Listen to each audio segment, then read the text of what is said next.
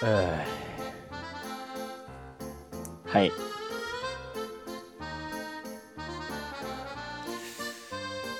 いやー、痛感しました。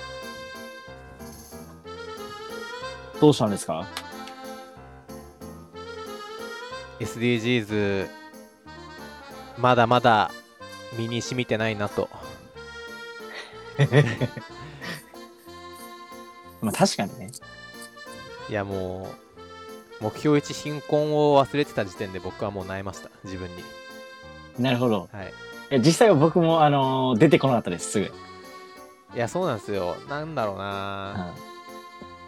やでももう覚えました、さすがにこの経験を糧に。まあでも覚えることがね大事なわけじゃないですか。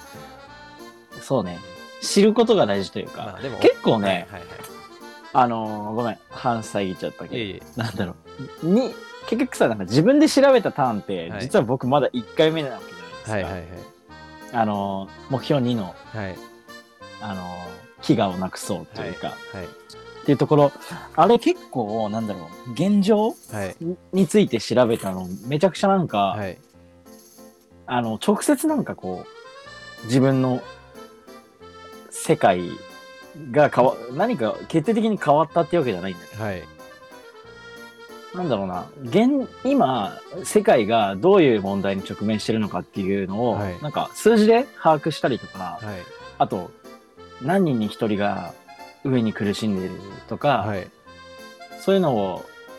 もちろんね、一人一人の苦しみっていうのを 100% 想像することって難しいかもしれないけど、はい、なんか知ることができて、でやっぱ今さ、この瞬間アフリカで飢えで苦しんでいる子供を直接この手で救うことってできないじゃない、はい、直接はそうですね、はい、そうだからこそどうしたらいいんだろうみたいなことを、はい、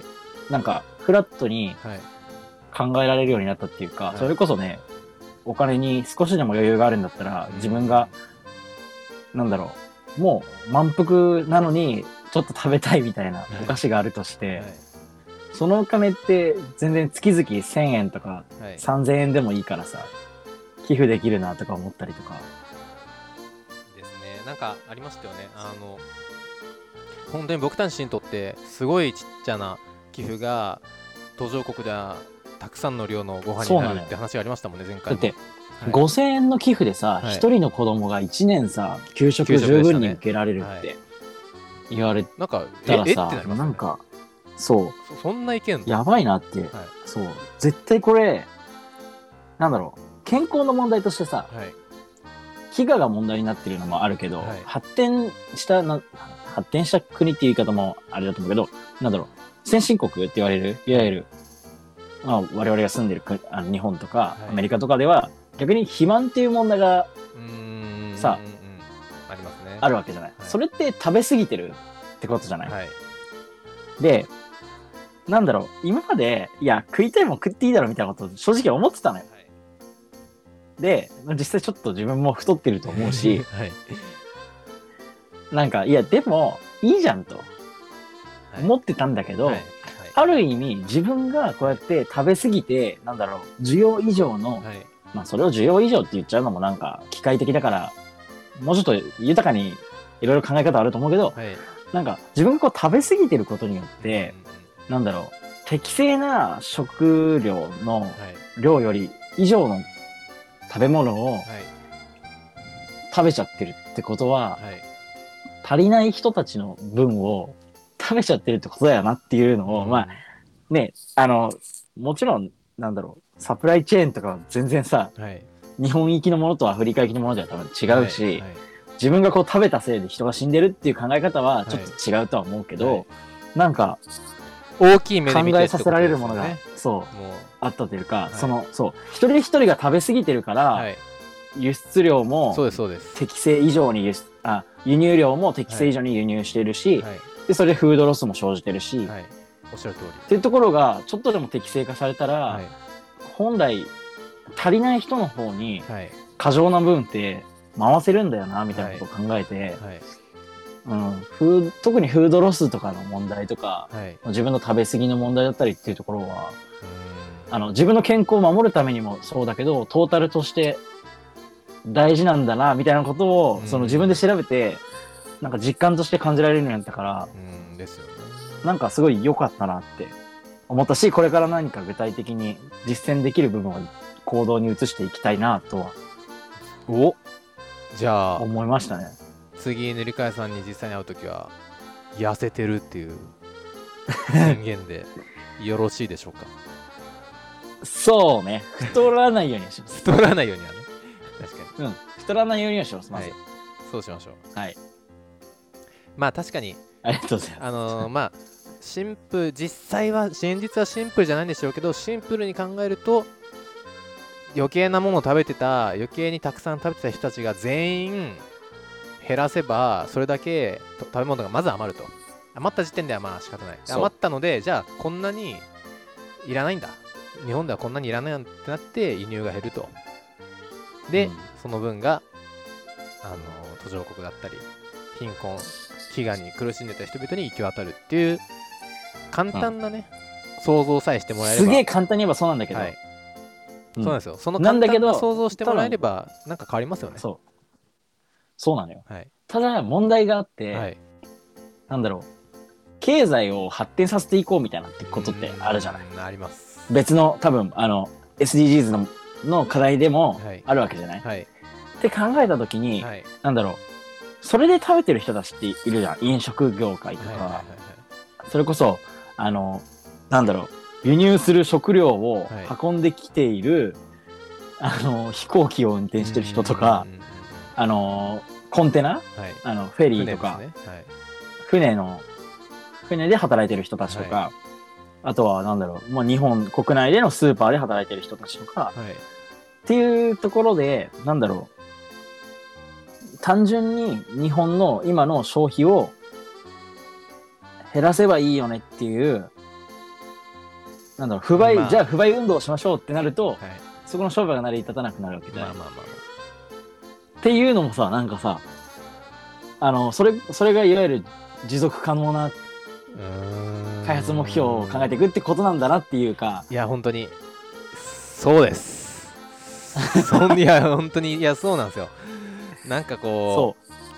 う実はそうなんですよ、うん、シンプルじゃないんですよね、持続可能な開発って、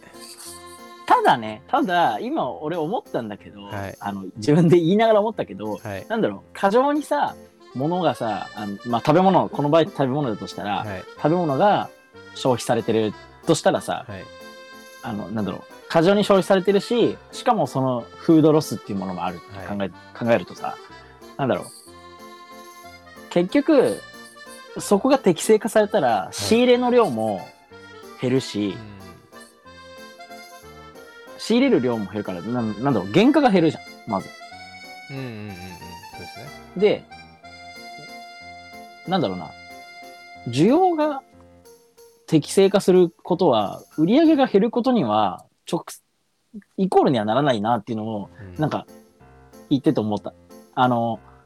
流通量のさ、はい、規模が減ったからといってさ、はい、まあそのなんだろう、手数料で食ってる人たちというか、うん、はい、いわゆる卸業者の人たちとかって、はい、なんだろう、原価の何%もらいますみたいな形で手数料もらってるから、はいはい、だから全体の流通量が適正化されちゃうと、はい、その分売り上げが減っちゃうのは中華業者の人だよなっていうのはなんとなくわかるんだけど、はい、なんかそこの、まあ大事なのね、無駄な労働がなくなったら、いやなんかその分辛さ減るよなとかいう思ったっていう、辛さは減りますし、あとだから日本だけそうなるんじゃダメってことですよね。だからその運んでくる方って日本人とはもちろん限らないわけで、海外の、あ、なるほど、そっかそっかそっか、はい、そうなんですよ、そうだね、日本だけで解決しちゃダメなんですよ、うんうんうん、そうだね、日本を減らすって考えるから、はい、今このマウント塗り替えの頭の中でおかしいことになってるわけで、はい、そのいわゆるいろんな人にちゃんと行き渡らせるって考えたら、はい、仕事の量は減らないはずなんです。そうなんですよ。そういうことです。そういうことです。その日本は過剰なので、日本は減って、今足りないところで増えれば別に変わんないんですよ。その原理的には。仕事をしてる人と、はいはい、そうだね、経済の回り方は変わんないはずなんですよ。そのあれですよ、変わり目の時はかどうかみたいな話で、変わり目の時はあるかもしれないですよ、うん、ちょっとこう動きが、はい、でも落ち着いてくると結局別に回ると思うんですよ、経済は全体、世界全体で。確かにね。ただ日本だけ減らすのに成功して、アメリカとかどっかでは全然まだ過剰とかだと多分ちょっと面倒なことになるんですよ。うんうんうん。ちょっとだけそのアメリカではまだ物価高いのに、日本になんだろう送るものが減ったってなると、アメリカから日本に物を運んでいる方々は生活苦しくないですか？なるほどね、はい、って感じなので、もうだからこれはもう全世界で同時多発的に解決するのが理想なので、2030年までに全世界でやるってことなんですよ、多分。なるほどね。まあわかんないです、勝手な妄想です、これは。やばい、なんかアフタートークも真面目になっちゃった。いや、なんでこの話してんだっけ。あれなんですよ、僕話したかったのは、はい、前回まあ飢餓つってもそんなになんだろう自分事じゃないけど、じゃあ何ができるかっていうと、そのフードロスの解消のためにクックパッドの話あったじゃないですか。その本来食べないようなところを調理して食べるレシピみたいな。はいはいはい。環境省の。うん。消費者庁のクックパッドみたいなね。僕ありましたね。作ってみたんですよ、1個。実は白菜の芯って硬いところをまあ捨てちゃうこと多いじゃないですか。はいはいはいはい。白菜の芯をお酢と砂糖につけてマリネにしたんですよ。メニューに載ってたやつ、レシピ。いや、すみません、消費者庁のレシピかどうか知らないですけどでも無駄なところ根菜として食べたみたいなってことか、要は。根菜というか、まあマリネ捨てるじゃないですか。いや、マリネってあれですよ、うん、マリネ、はい、マリネって漬物でしょ。そうです、酢漬けみたいな。違う、酢漬けだよね、はい。いや、美味しかったです。柔らかくなりましたし、まあ、ちょっと茹でてお酢と砂糖につけて一晩つけといたら、なんかまあピクルスみたいな味のいい感じのになって、あ、ええやんとなりました。これまでなんだかんだ捨てちゃってたんですけど、白菜の芯の部分はこれからはこれありやなと思いました。漬物、本当に漬物みたいな感じでご飯と一緒に食べるでもいいですし、いいじゃないですか、はい。実践しましたよ、早速。なるほどね。今からできることしましたよ。そこでいくと私実践してないですね。してください。なんだかんだ言っておきながら。で、ちょっと思ったんですけど、今のこのコロナ事情の時って人々の消費ってどうなってるんですかね、うん、食べ物の。減ってるのか、そのままなの。落ち込んでんじゃない？増えてる。落ち込んでると思うけどね。まあ普通に考えたら落ち込んでそうですよね。いや、これさ、すごいまた、はい、コロナ、あ、なんかアフターコロナみたいな話になっちゃうんだけどさ、はい、やっぱ感染症のリスクのおかげと言っていいのかせいと言っていいのか分かんないけど、はい、いわゆる不要不急のものが外出もだし、多分消費っていうものも落ち込んだと思うんだよ、はい、なんかそっからさ戻していくときにさ、元に戻すって考えるんじゃなくてさ、はい、それこそさっきの話ちょっと戻っちゃうけど、はい、フードロスが起きないような食品の消費の仕方とか、なんか一旦消費が落ち込んだっていう前提で今話してるけど、はい、その食料とかの、はい、なんかそういう過剰な消費のされ方をしていたものが今後こう復興していく過程の中で、なんだろう、コロナウイルスの流行以前よりもいい形でなんか復興できるといいなと思う、はい、そうですね。いや、もうだからウィズコロナですよね。出た、ウィズコロナ。ウィズコロナ、そのもうコロナ前に戻すっっていうわけじゃなくて、もうコロナが猛威を振るった世界線の先でどうしていくかを考える。いや本当にそうです。でも僕の実感としては減ってますね。僕なんか痩せてるんですよ多分。この自粛期間中なんか体重計とかちょっと家にないのでわかんないんですけど、なんか買った方がいいよ体重計。ですね、確かに。いやなんか痩せてる気がするんですよ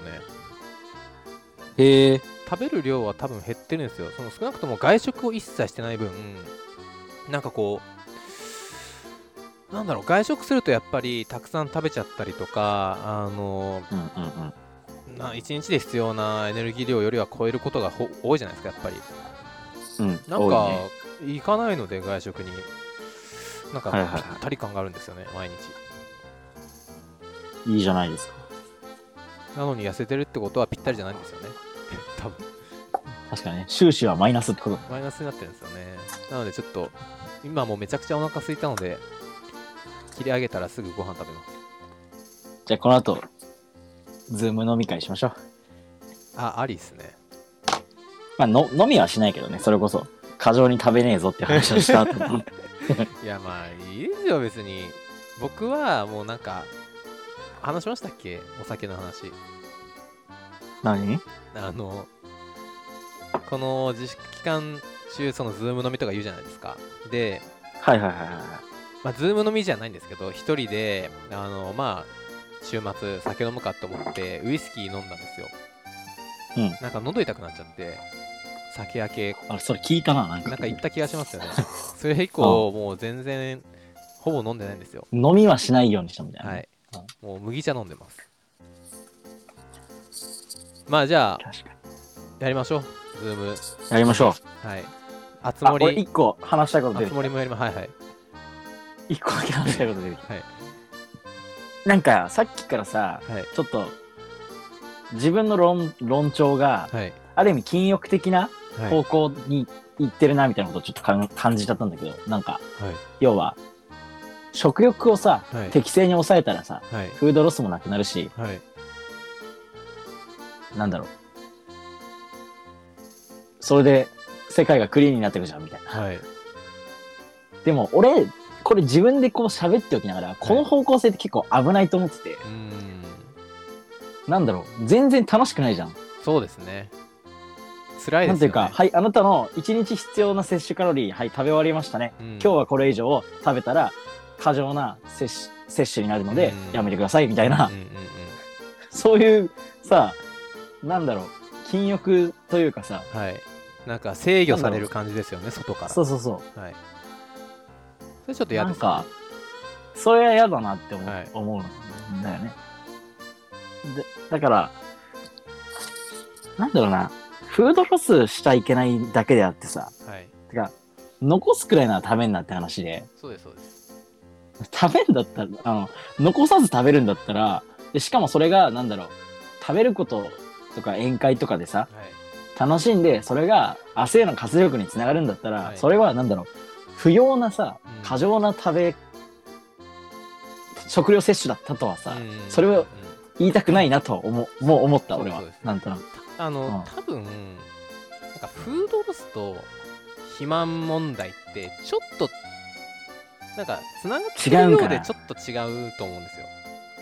なるほどね、てか運動すりゃいいもんな。なんか肥満の人って多分食べてるんですよねちゃんと買ったものいやそれ確かに、あれだな、フードロス、確かにそうだなそうですよ、肥満の必要以上に食べてる人と、確かに肥満の人っていうか、いやなんかすごい自分の実感に照らし合わせて言ってるけど、肥満のやつは食べ残さないわ。そうなんですよ、なんかちゃんと食うわ。フードロスと肥満ってちょっとつながりそうな雰囲気が最初するんですけど、確かにそうだな、ちょっと違うんですよね。なんかあれだよね、食べもしねえのに、ファミレスで残す家族とかいいんじゃん。そういうのがフードロスの問題の方です。肥満問題は多分別ですね、またちょっと。別だな、はい、確かにそうだわ。だって食べ残さないもん私まあ向井さんはそうですねまあでももちろん暇になってる人でめっちゃ買ってめっちゃ残す人もいると思いますよ。それはいると思います。いるかもしれないけど、はい、ただ確かに直結じゃないと、ね、食べるのが大好きだし、はい、そこでなんか歯止めが効かないのが肥満なわけで、はいはい、もちろんね病気で肥満って方もいらっしゃると思うけどなんかそれ歯止めが効かないやつは、はい、食うもんね食べ残してねえもんな。ぶっちゃけそうなんですよ、うん確かにフードロスの原因になってるのは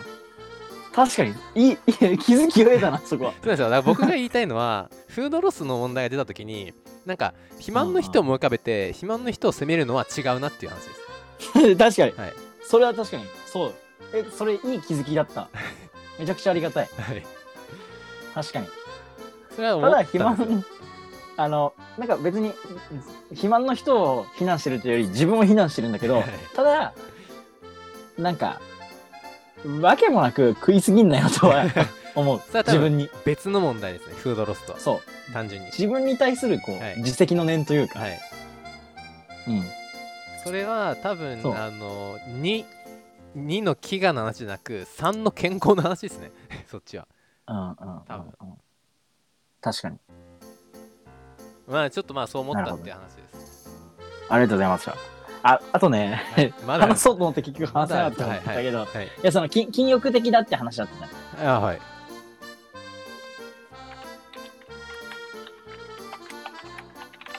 で、はい、なんだろう、要は食べなきゃいいじゃんみたいな、はい、ことって、うん、辛いですからね。辛いし、なんかそれだとちょっと違うよねみたいな話を、はい、仕掛けたんだけど、はい、それで私が思い出したのが、はい、哲学者の千葉雅也さんっていう方がいらっしゃるんですけど、はい、その人が4月21日にこういうツイートされてて、はい、安きに流れるというのは自堕落な生活をすることではない。自堕落な生活を続けるというのは相当気合がいることで、人はある段階で禁止を受け入れて正しくなってしまう。安きに流れるというのはむしろ禁欲へと流れることであるっていうツイートされてたんですよ。でなんとなくうんうん確かにそうかもなぐらいに思ってたんだけど、はいそうなんだろう適正にさ食べてさ、はい、欲を排除したらクリーンな世界になるぜキャッハーっていうのって、はい、割と思考停止してんじゃん。うんまあそうですね確かに確かにだしなんだろう欲を禁じちゃうとさ、はい、経済止まっちゃうよねっていう、ね、そりゃそうですねうん、うん、みたいなごめん結論がないんだけど、うん、いや結論もないし明快な主張にもなってないけどいやなんかこの禁欲こそ安易で、はい、禁欲こそ怠惰などだっていう考え方って、はい、なんだろうねフードロスとか、はい、考えるときになんとなくこの言葉がフラッシュバックしたみたいな、そうですね、なんかなんだろうこう視点がちょっと変わりますねその言葉、うん、そう欲深いのが怠惰なのではないと、うん、禁欲すればいいという考え方こそ安易だし、うん、禁欲こそ怠惰なのだ、はい、むしろ程よく欲と付き合っていくということを粘り強く考え続けていくみたいな、うん、でも一ついいですか。はい禁欲すればいいやは確かに怠惰だと思うんですよその感じは、はい、禁欲すればええやんみたいな、はい、でも実際に禁欲するのって怠惰ですか、うん、いやめちゃくちゃパワーいりません禁欲を続ければいいってこと。そうですいや実際になんだろう禁欲すればええやんって言ったり思うのは怠惰だと思うんですよ。でも実際に禁欲を実現するのは怠惰ですか。怠惰です。あ怠惰なんですね。いやわかんないいや確かに直感としては禁欲を実践し続けるということは、はい、パワーいりません。それってさ、はい、別種の欲望じゃない。じゃあ OK ってことですか？うんうん、そうそうそうそうだから、はい、なんだろうそれってもはや別種の欲望が生まれてる気がするのよ。確かに。どうなんだろう。いや、すげえ深い議論になった気がするけど。わかります。なるほどなるほど。禁欲をだからそうするぞという欲望。そうそうそうそう。禁欲をしたいという欲望。うん。禁欲をすることによって、はい、痩せたいとか、かっこよくなりたいとか、可愛くなりたいとか。いやなんだろう、いや禁欲そのものへの欲望っていう話、お金を減らしたいとかいう欲望、うん、いやなんかちょっと俺今後の人生の中でちゃんと欲望について考えたいなって思ったわ。ちょっとじゃあ欲望会やりましょう。欲望会、はい、SDGs17 個終わったら欲望会やりましょう。欲望会やりましょう、はい、17個とかね、はい、やっていきましょう。今の計算だとまあ1週間に1回と計算して、今第8回、はい、でちゃんとこれから SDGs の話を毎回2個ずつやっていくとして、今第3つ目の1個目なので、あと、はい、4、5、6、7、8、9、10、11、12、13、14、15、16、17、14個 ×2、28プラス1で29回なんですよ、はい、SDGs 終わるまでで29週、最短で29週7ヶ月ちょっとって、はい、SDGs 終わるのは1年後ですね。大体1年後大体1年後ですね。1週間に1回もやってないので、はいはいはいはい、まあでもやっていきましょう。うん、いやなんかね、自分で調べ物した回のおかげで、はい、なんだろう、結構前向きになったというか。 ありがとうございます。そう、むしろね、なんかもっと調べてよみたいになってきたから。あ、じゃあもう、そう目標4 もう調べちゃってください、すでに。あ、もうそうですね、はい、調べていきましょう。もうね、当番はね偶数回って決めてますからね。そうですね。目標4ちなみに何ですか？目標4は教育です。おさすが早い。素晴らしい。質の高い教育をみんなに。はい。楽しみだな。結構これ、はい、人生で自分も考えていきたいなみたいなことをね、思ってたからね。確かに確かに。いいですね。じゃあ楽しみ。いや楽しみ。ちょっと先を見るのも楽しみですね。自分が調べるであろう。確かに確かに確かに。僕はジェンダーを。いやすごいね。勉強のモチベーションに なるなと思った。なんか生きる理由は分からないけど、これを知りたいなとは思うみたいな状況今。楽しみです。はい、じゃあまあアフタートークこんな感じで。はい、ありがとうございました。ありがとうございました。では次第9回でお会いしましょう。お会いしましょう。ではまた。またね。